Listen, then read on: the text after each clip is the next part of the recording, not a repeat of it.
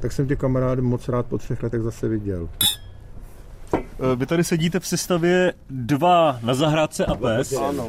Ten pes je taky spokojený, že se právě na něj díval, že je krátkosrstej a není se, ani se netřese, takže je příjemný, fakt příjemný počasí. Tady u ty haly jsou na to nastavený, že si sem lidi přijdou sednout, vevnitř je podsedák deka. Jiří Miloslav. Sám cítíte, že to slunce se tady opírá. Venku na zahrádce na víno, kávu. To sluníčko je fakt příjemný, jako nevím, jak pro koho, no. Oteplování planety, změny počasí. Stůne velmi časně jarní posezení. Akor na žďár nad Sázovou, který má nadmorskou výšku o 280 metrů vyšší než Brno. Tady si ty hezké chvíle člověk užívá. Jindy to bývá tak, že tady je zataženo prší a v hlavě svítí sluníčko, že jo? Jenom tady máme prostě počasí drsný. Nadarmo se tomu neříká šakalot. První venkovní stoly se tady podle obsluhující Natálie Rerichové pravidelně dočkají prvních sedících ještě před prvním teplejším dnem. Maminky s kočárkama často chodí na zahrádky si sedát nebo jen tak jako postát třeba u kočárku. V Dubnu přidají ještě další stoly a obsluhu.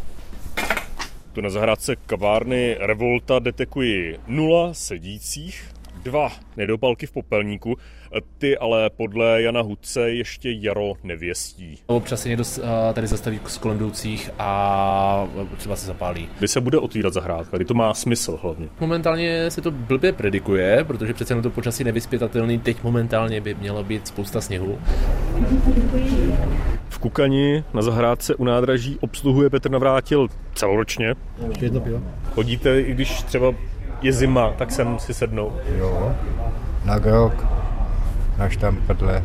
Teď jste si objednával pivo, takže teď už je teplej, už na to pivo? Jo, a i to štamprle si dám, možná. Pan Josef, jeden z konkrétních stálých zákazníků a pak tu ještě mají stále zákazníky, řekněme, stavově. Cestující, kteří čekají na příjezd vlaku a nebo právě dorazili. Ze Žďáru nad Sázovou, Daniel Zach, Český rozhlas.